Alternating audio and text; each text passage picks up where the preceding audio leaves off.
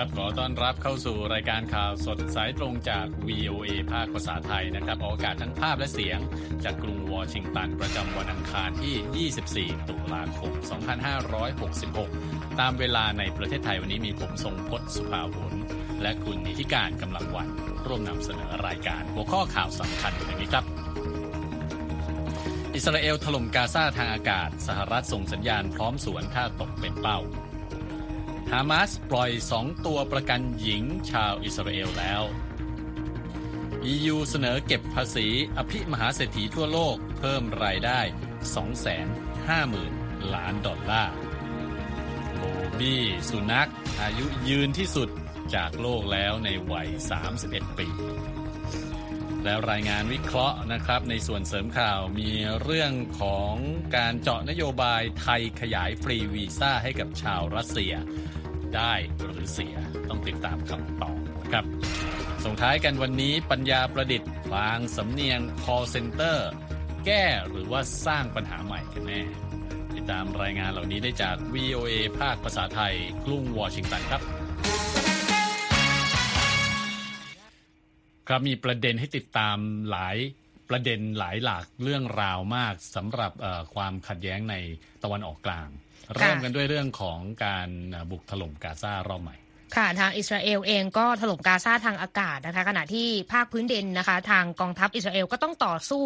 กับกลุ่มติดอาวุธฮามาสด้วย โดยการโจมตีทางอากาศทำให้มีผู้เสียชีวิตเพิ่มมากขึ้นนะคะ ขณะที่การโจมตีในแนวราบก็เกิดขึ้น ภายในพื้นที่ของชาวปาเลสไตน์ที่ถูกปิดล้อมเอาไว้ค่ะคุณทรงพจน์ครับรอยเตอร์รายงานว่ากองกำลังอิสราเอล ปฏิบัติการในวงจำกัดเพื่อต่อสู้กับมือปืนฮามาสและอาจเป็นขั้นตอนที่นำไปสู่จุดเปลี่ยนเชิงยุทธวิธี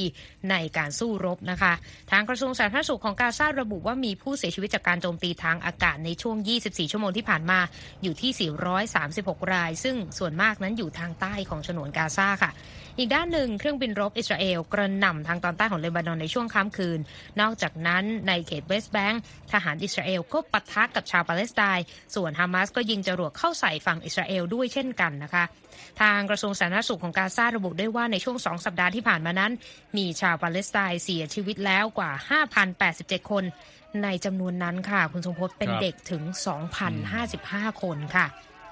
การโจมตีโดยอิสราเอลนั้นเกิดขึ้นหลังจากที่ฮามาสจู่โจมชุมชนชาวอิสราเอล เมื่อ 7 ตุลาคมที่ผ่านมาโดยฮามาสสังหารผู้คนไป 1,400 ราย และจับเหยื่อเป็นตัวประกันมากกว่า 200 คน และถือว่าเป็นวันแห่งการนองเลือดที่สุดตั้งแต่เกิดอิสราเอลเมื่อ 75 ปีก่อนนะคะในเรื่องความเป็นอยู่ของพลเรือนค่ะทางสหประชาชาติระบุว่า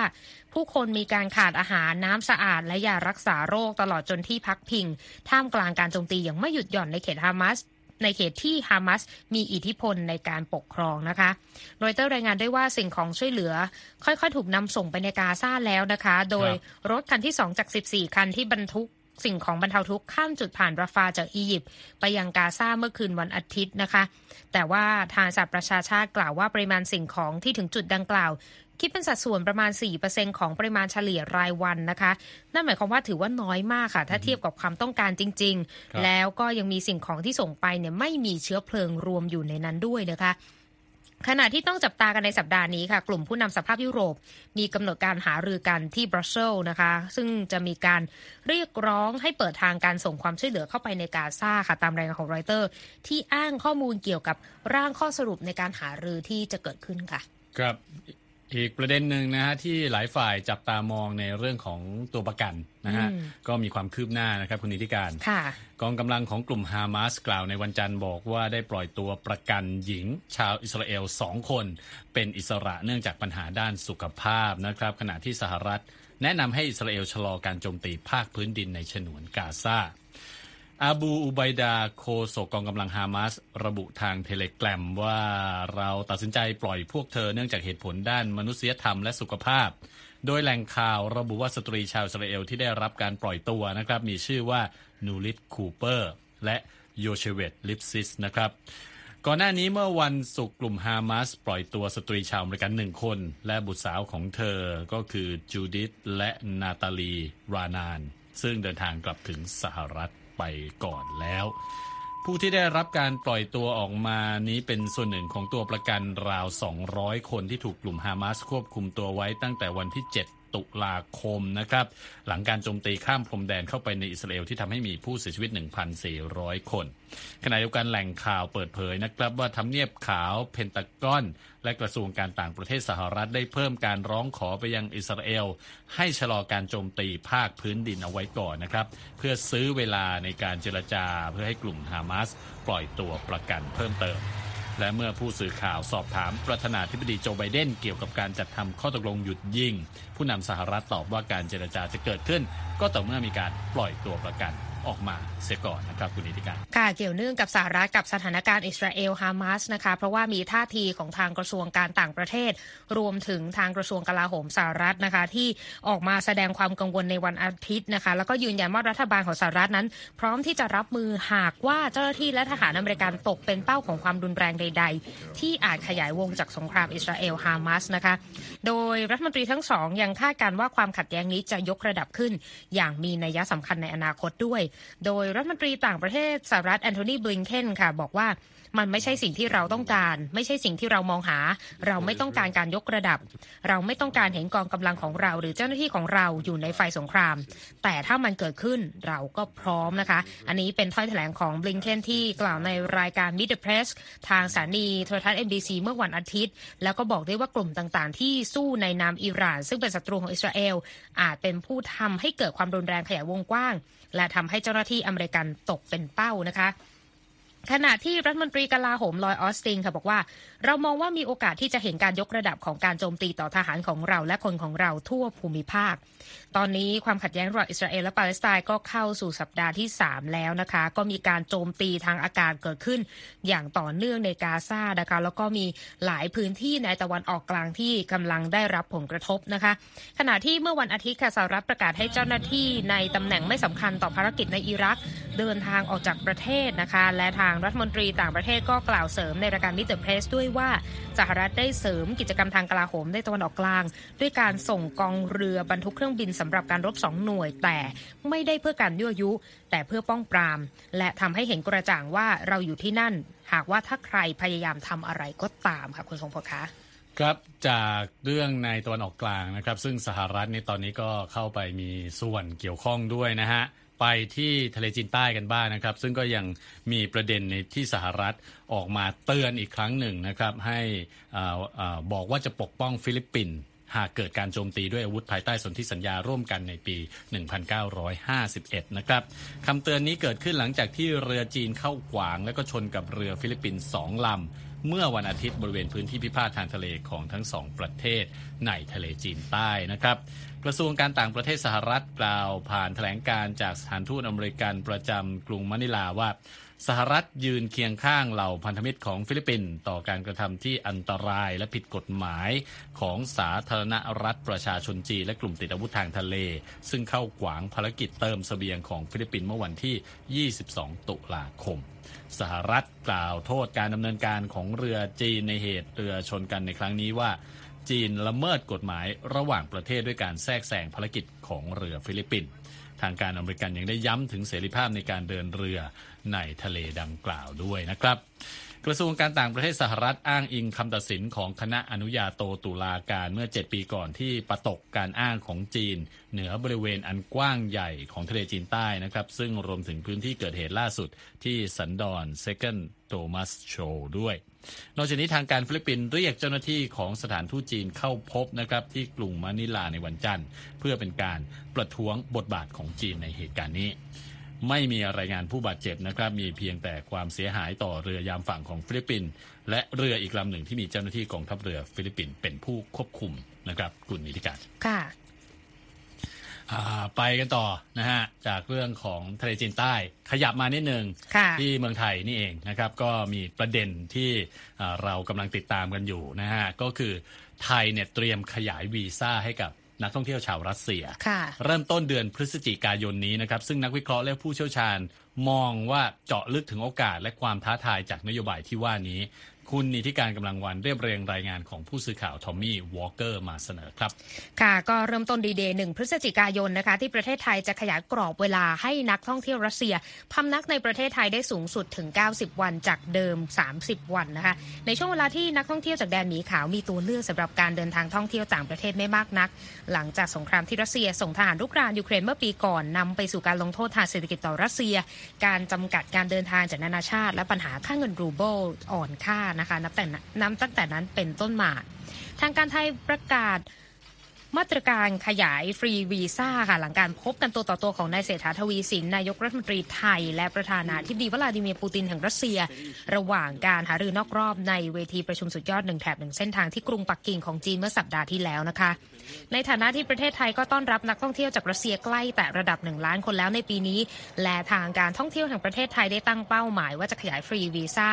เพื่อที่จะกระตุ้นนักท่องเที่ยวให้มาเยือนแดนยิ้มสยามมากขึ้นในฤดูกาลแห่งการท่องเที่ยว ตั้งแต่เดือนพฤศจิกายนปีนี้ ไปจนถึงเดือนมีนาคมปีหน้านะคะ แต่ว่านักวิเคราะห์และผู้เชี่ยวชาญด้านธุรกิจการท่องเที่ยวก็มีมุมมองที่หลากหลายเกี่ยวกับนโยบายนี้ด้วยนะคะVOA ได้ไปสอบถามอิกอร์เชดรอฟค่ะ ผู้จัดการทั่วไปจาก Spoil Travel ตัวแทนท่องเที่ยวในประเทศไทย ซึ่งมีลูกค้ากว่าครึ่งหนึ่งของบริษัทมาจากรัสเซีย โดยบอกว่าด้วยค่าเงินรูเบิลเช่นนี้ ทุกสิ่งทุกอย่างดูแพงขึ้น อย่างเช่นตั๋วเครื่องบิน พวกเขาจึงไม่มีทางเลือกมากนักสำหรับจุดหมายปลายทางเมื่อต้องท่องเที่ยวค่ะ เพราะยุโรปก็ปิดกั้นนักท่องเที่ยวรัสเซีย พวกเขาเจอปัญหาเกี่ยวกับการใช้จ่ายผ่านบัตรเครดิตวีซ่าและมาสเตอร์การ์ด แม้ว่าจะสามารถใช้ยูเนียนเพย์ของจีนได้อยู่ แต่ลูกค้าจำนวนมากก็เลือกที่จะจ่ายเป็นเงินสดนะคะทางเชดรอฟที่สนับสนุนนโยบายขยายเวลาวีซ่าก็เพิ่มเติมด้วยว่า มาตรการดังกล่าวจะช่วยกระตุ้นภาคการท่องเที่ยวและธุรกิจที่ติดที่เกี่ยวข้องได้ แต่จะต้องใช้เวลาในการกระจายข่าวสารเรื่องนี้มากขึ้นค่ะ และบอกว่าตอนนี้นักท่องเที่ยวรัสเซียกำลังเผชิญกับข่าวปลอมมากมาย ซึ่งบางคนก็ไม่เชื่อด้วยซ้ำว่าได้ขยายฟรีวีซ่าไป 90 วันแล้วจริง ๆ นะคะ ด้านโอลกาโพยาโควา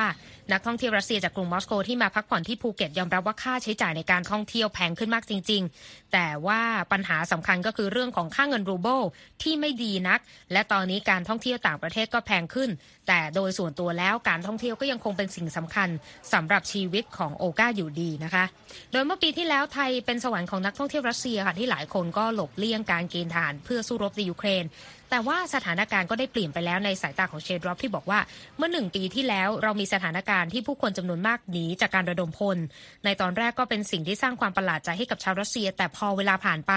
ก็ไม่เห็นว่ามีเหตุการณ์อะไรเกิดขึ้น และก็ไม่มีใครเข้ามาบุกจับตัวพวกเขาเพื่อไปเกณฑ์ทหารแต่อย่างใดนะคะ ด้านรองผู้ว่าการด้านการสื่อสารการตลาดการท่องเที่ยวแห่งประเทศไทย หรือทททค่ะนายนิธีสีแพร บอกกับ VOA ว่าการตัดสินใจที่จะขยายวีซ่านักท่องเที่ยวรัสเซีย อยู่บนพื้นฐานของความต้องการด้านการท่องเที่ยวที่สูงขึ้นค่ะ นักท่องเที่ยวส่วนใหญ่ต้องการพำนักอยู่นานขึ้นเราเราจึงได้ขยายวีซ่าออกไปนะคะ มาดูประเด็นความท้าทายและโอกาสบางอย่างกันบ้างนนะคะ นักวิเคราะห์ด้านการท่องเที่ยวในกัวลาลัมเปอร์มาเลเซีย มองในระดับอาเซียนเลยนะคะ โดยแกรี่โบเวอร์แมนบอกว่าประเทศไทยพยายามที่จะดึงดูดนักท่องเที่ยวรัสเซียมากขึ้น เพราะว่าอุตสาหกรรมการท่องเที่ยวภูมิภาคเอเชียตะวันออกเฉียงใต้กำลังมีการแข่งขันดุเดือดขึ้นเรื่อยๆ ตอนนี้ในปี 2023 นักท่องเที่ยวรัสเซียมาเยือนไทยที่ราวหนึ่งล้านคน และเป็นตลาดสำคัญ5อันดับแรก แต่ว่าในช่วงต้นปีนี้ นักท่องเที่ยวรัสเซียเยือนไทย และใช้เวลาท่องเที่ยวในพิกัดอื่นๆ อย่างเช่นบาหลีและเวียดนาม ดังนั้นไทยจึงหวังว่าการขยายกรอบวีซ่านี้ จะทำให้นักท่องเที่ยวรัสเซียใช้เวลาและใช้เงินในการท่องเที่ยวประเทศไทยมากขึ้นด้วย แล้วก็ฤดูหนาวปีนี้จะเป็นจุดทดสอบการแข่งขันที่ดุเดือดของตลาดท่องเที่ยวในอาเซียนด้วยเช่นกันนะคะ ขณะที่ผู้อำนวยการฝ่ายขายและการตลาดแห่ง Hyatt Regency Phuket Resort ค่ะเปิดเผยกับวิวเอว่าตอนนี้ก็ยังมีมุมมองเชิงบวก ต่อตลาดรัสเซียอยู่ และมีประเด็นเรื่องของการเพิ่มเที่ยวบินตรงจากรัสเซียไปภูเก็ตในหลายเมืองของรัสเซียนะคะ ซึ่งจะเป็นโอกาสให้กับการท่องเที่ยวของประเทศไทยด้วยเช่นกันนะคะ อย่างไรก็ตามค่ะในทัศนะของรองศาสตราจารย์มาร์คเอสโค แกนแห่งแผนกการศึกษาความขัดแย้งและสันติภาพที่มหาวิทยาลัยคันไซ เปิดเผยกับ VOA นะคะว่าในภาพรวมที่ประเทศไทยอ้าแขนรับการดำเนินธุรกิจรัสเซีย และความสัมพันธ์ระหว่างไทยและรัสเซียยังคงแข็งแกร่งอยู่ แต่ว่านโยบายการขยายวีซ่า 90 วันที่จะมีผลบังคับใช้ในเร็ววันนี้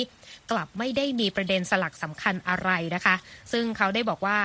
นายกไทยจะต้องคิดถึงภาพที่ใหญ่ขึ้นในแง่ของการลงทุนรัสเซียในภาคการท่องเที่ยวและการเกษตร การเร่งผลักดันความร่วมมือการค้าระดับทวิภาคี และการจัดตั้งการลงทุนขนาดใหญ่ในอนาคต ผ่านความร่วมมือทวิภาคี ซึ่งจะต้องมีการปัดฝุ่นฟื้นฟูกัน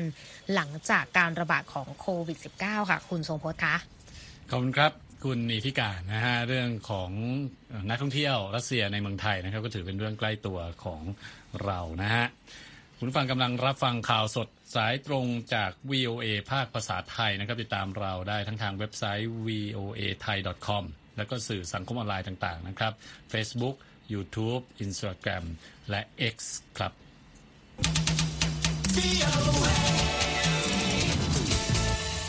ฟังข่าวกันต่อนะฮะ ยังเป็น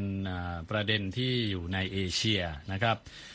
แม้ว่ารัฐบาลจีนเนี่ยจะร่วมมือกับหลายชาตินะครับ เพื่อ ปราบแก๊งมิจฉาชีพในเอเชียตะวันออกเฉียงใต้ แต่ก็ยังไม่เห็นแสงสว่างที่ปลายอุโมงค์ครับเพราะเกลือข่ายอำนาจยังคงอยู่ แล้วก็ดำดำเนินกิจการต่อไปได้ด้วยนะครับ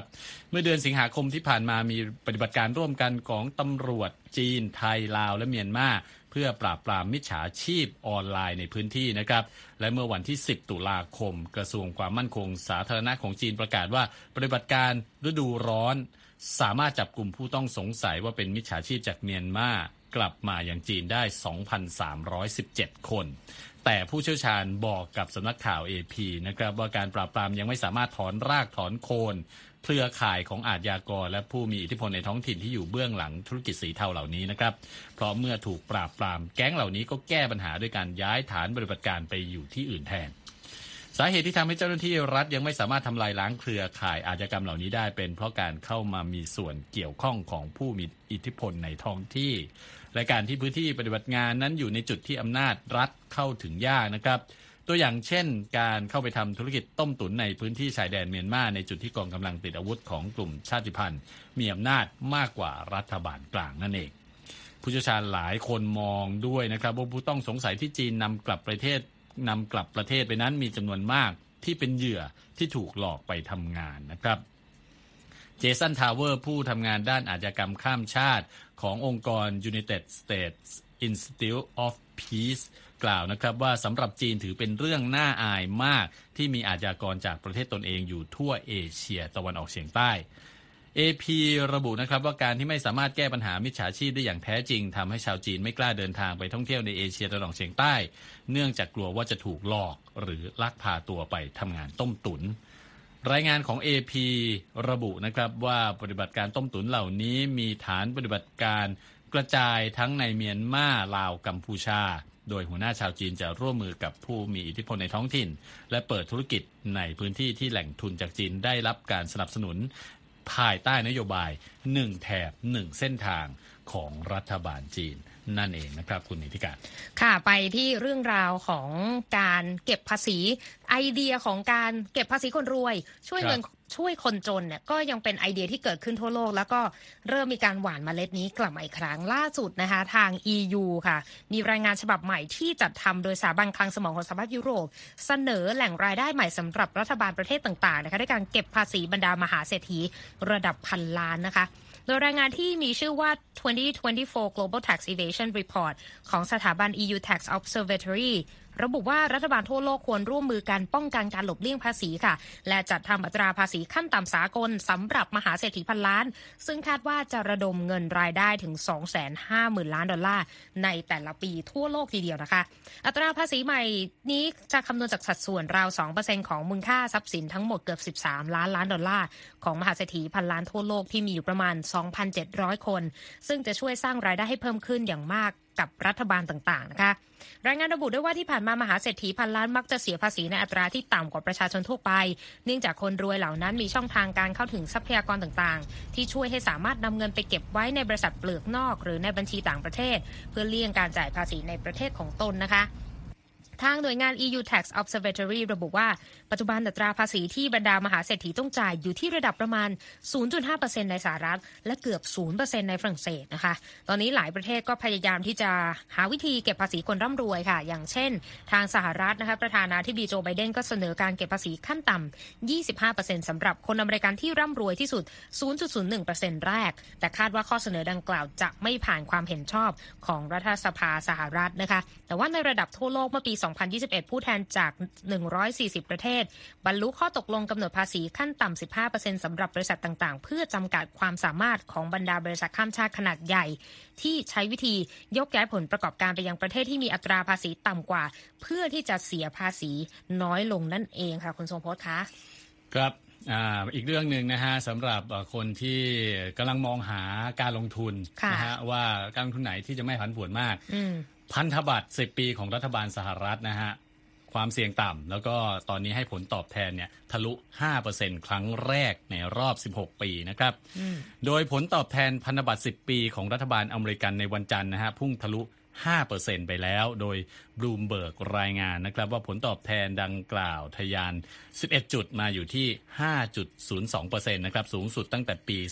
2007 ก่อนที่จะปรับตัวอ่อนลงระหว่างวันมาอยู่ที่ 4.83%ก็ถือว่ายังอยู่ในระดับสูงนะครับ ทิศทางขาขึ้นมีต่อเนื่องในช่วงหลายสัปดาห์ที่ผ่านมานะครับคุณนิติการ เมื่อนักลงทุนมองว่าธนาคารกลางสหรัฐหรือเฟด จะขึ้นดอกเบี้ยนโยบายไปเรื่อยๆ จนกว่าเงินเฟอ้อจะกลับมาอยู่ที่ 2%ซึ่งเป็นเป้าหมายเชิงนโยบายที่ตั้งเอาไว้นะครับ นอกจากนั้นสหรัฐมีงบประมาณขาดดุลมากขึ้นนะฮะ ส่วนหนึ่งเป็นเพราะอัตราดอกเบี้ยที่สูงขึ้น ปัจจัยนี้นี่เองที่ช่วยทำให้ผลตอบแทนพันธบัตรเนี่ยสูงขึ้นด้วยนะครับ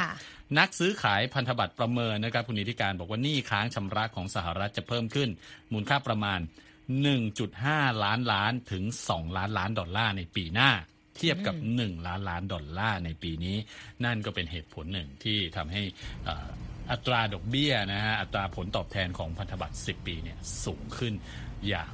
มากเลยนะฮะเป็นครั้งแรกในรอบ 16 ปีดังกล่าวนะครับสำหรับดัชนีหุ้นในสหรัฐวันนี้นะครับดาวโจนส์ลดลง 191 จุด ปิดที่ 32,936 จุด Standard Poor's ลดลง 7 จุดนะครับ ปิดที่ 4,217 จุด NASDAQ เพิ่มขึ้น 35 จุด ปิดที่ 13,018 จุดนะครับ ส่วนอัตราแลกเปลี่ยนวันนี้นะครับ 1 ดอลลาร์แลกได้ 36 บาท 33 สตางค์ครับ คุณผู้ฟังกำลังรับฟังข่าวสดสายตรงจาก VOA ภาคภาษาไทยนะครับ ติดตามเราได้หลายช่องทาง นอกจากนี้ยังสามารถเข้ามาคอมเมนต์ในบทความต่างๆของเราได้ด้วยนะครับ ทางเว็บไซต์ voa thai com นะครับ เดี๋ยวช่วงต่อไปเดี๋ยวไปฟังข่าวเศร้าของคนรักสัตว์กันบ้างครับ อ่าเชิญเลยคุณนิติการ ค่ะโบบี้นะคะสุนัขอายุยืนที่สุดในโลกวัย 31 ปี จากโลกนี้ไปแล้วนะคะ ที่โปรตุเกสจากการเปิดเผยของ Guinness World Record เมื่อวันจันทร์นะคะโบบี้สุนัขพันธุ์ราเฟโลอาเลนเตฮันโนอาศัยอยู่ในหมู่บ้านแห่งหนึ่งในแถบตอนกลางของโปรตุเกสมาตลอดชีวิตของมันค่ะ ได้รับการยืนยันว่า เป็นสุนัขอายุยืนที่สุดเมื่อเดือนกุมภาพันธ์ที่ผ่านมานะคะ โบบี้มีอายุรวม 31 ปีกับอีก 165 วันทำสถิติแซงแชมป์เก่าจากออสเตรเลียที่ครองตำแหน่งสุนัขอายุยืนที่สุดมาตั้งแต่ปี 1939 ซึ่งตอนนั้นตายไปตอนอายุ 29 ปีกับอีก 5 เดือนนะคะ ปกติแล้วสุนัขพันธุ์ราเฟโรอเลนเตฮาโนมักจะถูกเลี้ยงเป็นหมาต้อนฝูงแกะค่ะมีอายุเฉลี่ยประมาณ 12-14 ปี โดยเลโอเนลคอสตาเจ้าของโบบี้บอกว่าปัจจัยที่ทำให้สุนัขตัวนี้อายุยืนมีหลายอย่างด้วยกันนะคะ ก็คือการได้อยู่อย่างสงบในเขตชนบท ไม่เคยต้องถูกล่ามหรือใช้สายจูงและที่สำคัญกินอาหารของคนซะด้วยนะคะโบบี้เพิ่งฉลองวันเกิดอายุครบ 31 ปีเมื่อเดือนพฤษภาคมค่ะ และไม่นานก่อนจะจากโลกนี้ไปโบบี้ยังชอบออกไปเดินข้างนอกอยู่เสมอแม้ว่าขนจะบางลงไป สายตาก็ฟ้าฟางไม่เหมือนเดิม และต้องการการนอนหลับพักผ่อนมากขึ้นก็ตามนะคะกินเน็ต Guinness World Record ระบุด้วยค่ะว่าสุนัขที่อายุยืนกว่า 30 ปีอย่างโบบี้นั้น ถือว่าเป็นสิ่งมหัศจรรย์มากทีเดียวค่ะ ใช่ครับไปส่งท้ายกันนะครับ วันนี้เรื่องของเทคโนโลยีบ้างนะครับ บริษัทสตาร์ทอัพด้านเทคโนโลยีแห่งหนึ่งที่แคลิฟอร์เนียนะครับ ใช้เทคโนโลยี AI เพื่อปกปิดสำเนียงของพนักงาน call center นะครับเพื่อจะลดเหตุการณ์ที่พนักงานถูกเลือกปฏิบัติ แต่วิธีการนี้กลับทำให้มีเสียงโต้เถียงมานะครับบอกว่าเป็นการทำให้ความหลากหลายทางเชื้อชาติเนี่ยสูญหายไปนะครับ คุณธัญพรสุนทรวงมีรายงานเรื่องนี้เสนอส่งท้ายครับในสภาวะเศรษฐกิจโลกในปัจจุบัน การโทรไปใช้บริการศูนย์บริการลูกค้านั้น มีแนวโน้มว่าผู้ที่รับสายจะเป็นผู้ที่อยู่ในประเทศอื่น ซึ่งมักเป็นผู้ที่อาจต้องใช้เวลาในการฝึกอบรมหลายเดือน เพื่อให้สามารถสื่อสารกับลูกค้าที่มีภาษาและวัฒนธรรม ที่แตกต่างจากตนเองได้อย่างมีประสิทธิภาพค่ะ แต่ถึงแม้ว่าพนักงาน call center เหล่านั้น จะได้รับการฝึกอบรมที่ว่านี้แล้ว สำเนียงต่างๆ ก็ยังเป็นอุปสรรคในการทำงานอยู่ดีค่ะ There are at least a few instances every single day of his life or her life ชารัสนารายนาผู้ร่วมก่อตั้ง Sanas AI ในแคลิฟอร์เนียกล่าวว่า สำเนียงที่แตกต่างก็ทำให้พนักงานต่างชาติต้องเผชิญกับการถูกเลือกปฏิบัติในระดับหนึ่ง และบางครั้งบางคนก็เผชิญการใช้ความรุนแรงทางคำพูดอย่างน้อย 1-2 ครั้งในแต่ละวันด้วยค่ะ Sanas AI คือบริษัทที่พัฒนาเทคโนโลยีที่สามารถปรับเสียงของผู้พูด เพื่อให้มีสำเนียงที่ผู้คนสามารถเข้าใจได้ง่ายขึ้นค่ะ Hi, my name is Iggy. I'm from Paranaque. Hi, my name is Iggy. I'm from Paranaque. นี่คือตัวอย่างของเสียงของพนักงาน call center จากฟิลิปปินส์ที่มีการดัดแปลงด้วย AI แล้ว ซึ่งแม้ว่าจะมีความแตกต่างเพียงเล็กน้อย นารายนากล่าวว่า ยังสามารถช่วยให้พนักงาน call center สามารถหลีกเลี่ยงความรุนแรงทางวาจาได้บ้างอยู่ดีค่ะ We are not trying to hide the fact that this person is from India or this person is, is from the Philippines. นารายนากล่าวต่อไปว่า เทคโนโลยีของบริษัทนี้ไม่ได้มีความมุ่งหวังที่จะปิดบังความจริงที่ว่า พนักงาน call center นั้นมาจากอินเดียหรือจากฟิลิปปินส์ แต่ความตั้งใจของ AI ก็คือการทำให้เสียงที่ออกมาฟังดูชัดเจน มั่นใจ จนอีกฝ่ายอยากจะสนทนาด้วยมากกว่าค่ะ ทั้งนี้การเลือกปฏิบัติและการใช้ความรุนแรงทางคำพูดโดยผู้โทรเข้ามานั้น เป็นปัจจัยหนึ่งที่ทำให้การลาออกจากงานในหมู่พนักงาน call center อยู่ในอัตราที่สูง และนารายนาซึ่งเคยทำงานอยู่ในศูนย์บริการลูกค้าเช่นกัน และไม่ได้จะให้อภัยต่อพฤติกรรมของลูกค้าที่โทรมา ก็เข้าใจถึงสิ่งที่เกิดขึ้นเป็นอย่างดีค่ะ When they hear that accent, the first thing that I see is that lack of trust with this person. นารายนากล่าวด้วยว่า เมื่อลูกค้าได้ยินสำเนียงของผู้รับสาย สิ่งแรกที่เกิดขึ้นก็คือการขาดความไว้วางใจ เพราะลูกค้าที่โทรเข้าศูนย์บริการก็ล้วนแต่ต้องการความช่วยเหลือในการแก้ไขปัญหา โดยบางคนต้องรอสายเป็นเวลานานๆ แต่กลับได้พูดสายกับคนที่มีสำเนียงที่ไม่สามารถเข้าใจได้ ดังนั้นลูกค้าเหล่านั้นก็จะเกิดคำถามที่ว่า พนักงานคนนี้สามารถแก้ปัญหาให้ตนได้จริงหรือไม่อานิชอานิช นักสังคมวิทยาจากมหาวิทยาลัยแห่งรัฐโอเรกอนกล่าวว่า แม้ว่าสนัสจะช่วยลดภาระของเจ้าหน้าที่คอเซ็นเตอร์ได้ แต่เขาก็ยังกังวลว่าการใช้เทคโนโลยีนี้ จะเป็นการลดทอนความเป็นมนุษย์ ซึ่งก็คือการลบล้างความหลากหลายทางเชื้อชาติหรือไม่ค่ะ ครับนั่นก็เป็นรายงานนะฮะเรื่องของการนำ AI มาใช้ในธุรกิจ call center นะครับค่ะจากคุณธัญพรสุนทรวงศ์ส่งท้ายข่าวสดสายตรงจาก VOA ภาคภาษาไทย กรุงวอชิงตันวันนี้นะครับ ผมทรงพศสุภาผลและคุณนิติการกำลังวันต้องลาไปก่อน สวัสดีครับ สวัสดีค่ะ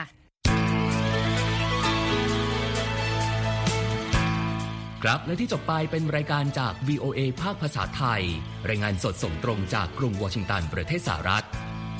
คุณผู้ฟังสามารถติดตามข่าวสารจากทั่วโลกได้ในทุกที่ทุกเวลาที่เว็บไซต์ voa thai com รวมถึงทุกช่องทางในโซเชียลมีเดีย Facebook YouTube Twitter และ Instagram เริ่มต้นวันด้วยการอัปเดตข่าวสารจากทั่วโลก ผ่านรายการข่าวสดสายตรงจาก VOA ภาคภาษาไทย และสุดสัปดาห์กับ VOA ทั้งยังเรียนรู้เรื่องราวทางวัฒนธรรม และไลฟ์สไตล์ผ่านรายการภาษาอังกฤษแบบอเมริกันของเรา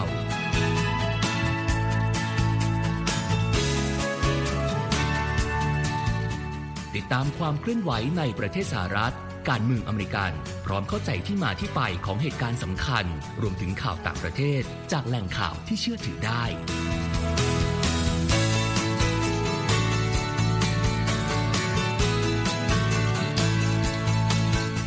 นอกจากนี้ VOA ยังมีบทสัมภาษณ์และคอนเทนต์แบบ Exclusive จากบุคคลที่น่าสนใจหลากหลายวงการ และยังมีเรื่องราวของคนไทยในประเทศสหรัฐอีกด้วย